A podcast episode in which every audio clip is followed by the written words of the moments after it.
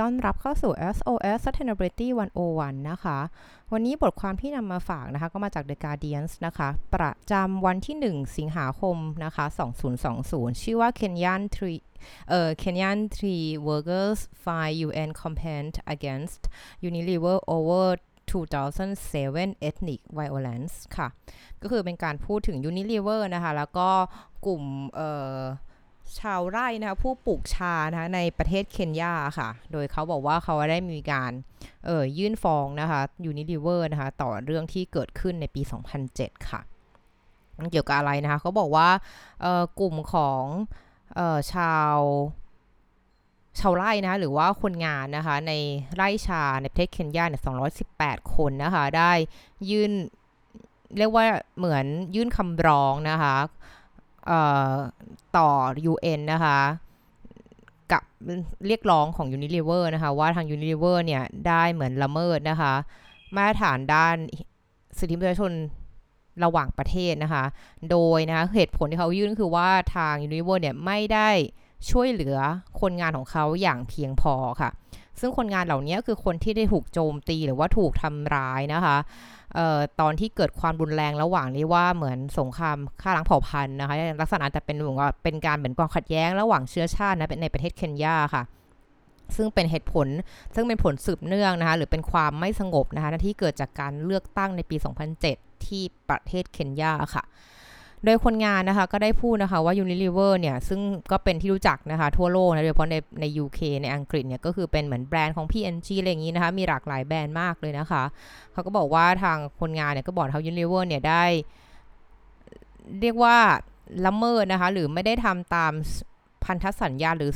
หรือหน้าที่ที่เขาควรจะทำในการช่วยเหลือเยียวยานะคะ ต่อเหตุการณ์ที่มีการละเมิดนะคะสิทธิมนุษยชนนะคะที่ ที่ตรงนี้ค่ะ ซึ่งจริงแล้ว Unilever เนี่ยถือเป็นองค์กรที่เรียกว่าก็ทั้งประกาศ แล้วก็เป็นผู้นำในเรื่องการดูแลสิ่งแวดล้อมและสังคมนะคะ ก็คือบอกว่าทาง Unilever เนี่ยก็มีการประกาศนะว่าเราจะไม่ละเมิดสิทธิมนุษยชนนะคะ แล้วก็จะพยายามสนับสนุนนะคะ ให้เกิดความเท่าเทียมกันในสิทธิของประชาชนทั่วโลกอะไรอย่างเงี้ยนะคะเรียกว่าคอนเซปต์เขาคือเป็นแบบนี้นะคะ ดังนั้นเนี่ยพวกเขาก็เลยเรียกร้องให้ทาง UN นะคะ UN ที่เป็นคนดูแลเรื่อง Business and Human Rights เนี่ย ในการในการเรียกว่าเรียกร้องหรือเป็นตัวกลางในการทำให้บริษัทเนี่ยทำอะไรสักอย่างเพื่อเป็นการเยียวยาสิ่งที่เกิดขึ้นค่ะ ตรงนี้นะคะทาง ทางเขาก็บอกนะคะว่าทางโฆษกของ Unilever เนี่ยก็ก็ก็ปฏิเสธสิ่งที่เกิดขึ้นหรือข้อกล่าวหาที่เกิดขึ้นนะคะโดยบอกว่าทาง Unilever เนี่ยก็ได้ให้การช่วยเหลือให้ให้การเยียวยาพนักงานเนี่ยที่รับผลกระทบจากเหตุการณ์นั้นเนี่ยอย่างเพียงพอและอย่างเหมาะสมแล้วนะคะเรื่องต่อมาก็พูดต่อนะคะว่าคนงานเหล่านี้เนี่ยอาศัยอยู่ในเรียกว่า ไร่ชานะหรือว่าพื้นที่ในการทำการเกษตรเนี่ย ของอยู่ในเออเคอริโคนะคะ ซึ่งอยู่ทางตะวันตกนะของเคนยานะคะ ซึ่งก็เป็นพื้นที่ที่ถูกบริหารจัดการนะคะ โดยบริษัทลูกของ Unilever นะคะแล้วซึ่งตอนนั้นเนี่ยก็ถือว่าจำนวนคนนะคะพนักงานเนี่ยที่ทำงานอยู่ตรงนั้นเนี่ยถือว่านับเป็นในปี 2007 นะคะถือว่าเป็น 10%นะคะของเรียกว่า คนงานนะคะหรือว่าพนักงานของ Unilever ทั่วโลกเรียกว่าทั่วโลกของ Unilever เนี่ยพนักงาน 10%เนี่ยอยู่ที่ตรงนี้นะคะ โดยทั้งหมดเนี่ยโดยเขาบอกว่าพนักงานที่อยู่ที่เคนยาเนี่ยตรงเคอริโคเนี่ย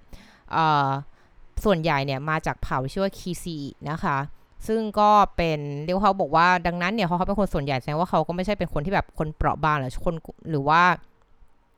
หรือว่าเรียกว่าเรียกว่าเขาไม่ใช่คนพื้นถิ่นนั้นละกันนะคะ คือเขาเป็นคนจากที่อื่นนะคะ แต่ว่าก็คือไปอยู่เผ่านั้นอยู่ตรงนี้เยอะนะคะมาทำงานเยอะนะคะ แล้วก็หลังจากที่ได้การเลือกตั้งประธานาธิบดี2007 แล้วเนี่ย ความรุนแรงก็เรียกว่าระเบิดขึ้นนะคะ ในทั่วเคนยาเลยนะทำให้เหมือนก่อให้เกิดความรุนแรงแล้วก็มีคนเสียชีวิตถึง 1,300 คนทั่วประเทศนะคะโดยในเคอริโชเนี่ยที่ที่เรียกว่าคนที่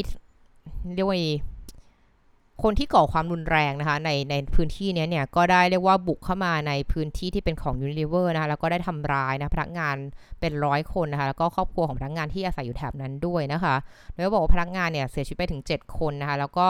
ที่เหลือเนี่ยบางส่วนเนี่ยก็ถูกข่มขืนนะคะหรือไม่ก็ถูกทำร้ายนะคะเป็นจังหวัดเสาหัสนะคะ อันนี้ก็คือเป็นข้อความนะที่เหมือนที่ทางทีม เรียกว่าทางคนงานของ Unilever เนี่ยได้ได้ได้ได้เรียกร้องไปที่ทาง UN นะคะ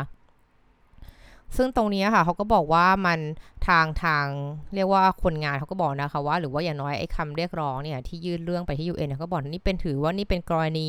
ที่รุนแรงที่สุดนะคะ ที่เกิดจากการเหมือนละเมิดสิทธิมนุษยชนนะคะแล้วก็เป็นที่ที่พนักงานของ Unilever เนี่ยได้รับผลกระทบที่ รุนแรงที่สุดเลยนะคะมากกว่าที่อื่นที่เคยเกิดขึ้นมาในโลกก็เรียกว่ามันก็ไม่ได้เกิดขึ้นบ่อยนะหรือแม้แต่บางครั้งเนี่ยเกิดขึ้นก็ไม่ได้กระทบพนักงานของ Unilever แต่ตรงเนี้ยถือเป็นพื้นที่ที่เรียกว่า ถ้าถามว่ามีการละเมิดสิทธิมนุษยชนตรงไหนบ้างเนี่ยของ Unilever เนี่ยตรงเนี้ยถือว่ารุนแรงสุดแล้วนะคะ ดังนั้นเขาเลยบอกว่าเนี่ยเออหลังจากที่จากความรุนแรงครั้งนี้ Unilever ก็ได้ปิดนะคะ พื้นที่ตรงนั้นเนี่ยเป็นการชั่วคราวนะแล้วก็ส่งพนักงานเนี่ยส่งคนงานเนี่ยกลับบ้านนะคะ โดยเขาก็บอกว่าการปิดชั่วคราวก็คือเรียกว่า 6 เดือนนะเขาบอกว่าเหยื่อของเหตุการณ์ที่ส่งส่งกลับบ้านเนี่ยเขาก็บอกนะคะว่าเขาไม่ได้รับเงินเดือนตลอด 6 เดือนที่ผ่านมาที่ที่แบบว่าปิดพื้นที่ตรงนี้นะคะ แล้วเขาบอกว่าการที่เขาไม่ได้รับเงินเดือนเลยเนี่ยมันยิ่งทำให้สถานการณ์มันแย่ลงไปอีกนะคะ โดยพวกเขาเนี่ยก็ได้ยื่นเรื่องเนี่ยไปที่ศาลที่อังกฤษนะคะในปี 2019 แต่ในปี 2019 เนี่ยทางศาลของทางอังกฤษเนี่ยก็ได้ปฏิเสธคำร้องนะคะแล้วก็บอกว่า Unilever เอ่อเคนยาเนี่ยก็เรียกว่าคุณต้องรับผิดชอบไปนะคะแล้วก็คุณต้องหรือว่าถ้าเกิดจะมีเหตุการณ์เรียกร้องอะไรเกิดขึ้นมาเนี่ยมันต้องไปไปฟ้องร้องที่ประเทศเคนยานะคะ ซึ่งตรงนี้ค่ะทางโฆษกของคุณ Unilever ก็บอกนะคะว่าการคำตัดสินของศาลเนี่ยก็เป็นการยืนยันได้ทั้ง Unilever เนี่ยไม่สามารถเรียกว่ารับผิดชอบนะคะต่อสิ่งที่เกิดขึ้นในประเทศเคนยาได้นะคะ ทาง Daniel Leader นะคะก็เป็นทนายนะคะออของ Leigh Day นะคะ ซึ่งก็เป็นบริษัทนะคะที่ยื่นคำร้องเนี่ยในในในฐานะเป็นตัวแทนนะคะของ เหยื่อนะคะของเคนยาเนี่ยเขาก็บอกเขา Unilever เนี่ยถือว่าสิ่งที่คุณทำเนี่ยมันถือว่าเป็นการซ่อนอยู่ภายซ่อนอยู่เบื้องซ่อนอยู่หลัง เรียกว่าโครงสร้างขององค์กรนะที่จะทำให้กรณีอย่างเนี้ยการฟ้องร้องนี้มันไม่สามารถเกิดขึ้นได้ที่ประเทศอังกฤษนั่นเองนะคะ โดยทางทีมนะคะของทนายก็พูดนะคะว่าจริงแล้วเนี่ยเขาก็เลยเรียกร้องให้ UN เนี่ยออกมาจัดการนะคะ เรื่องนี้นะคะ เพราะว่าตอนนี้เนี่ยเรียกว่าบริษัทแม่เนี่ยได้ได้พยายามที่จะแสดงเหมือนจุดยืนว่าจะทำตัวออกห่างนะคะ จากบริษัทลูกๆนะคะ แล้วก็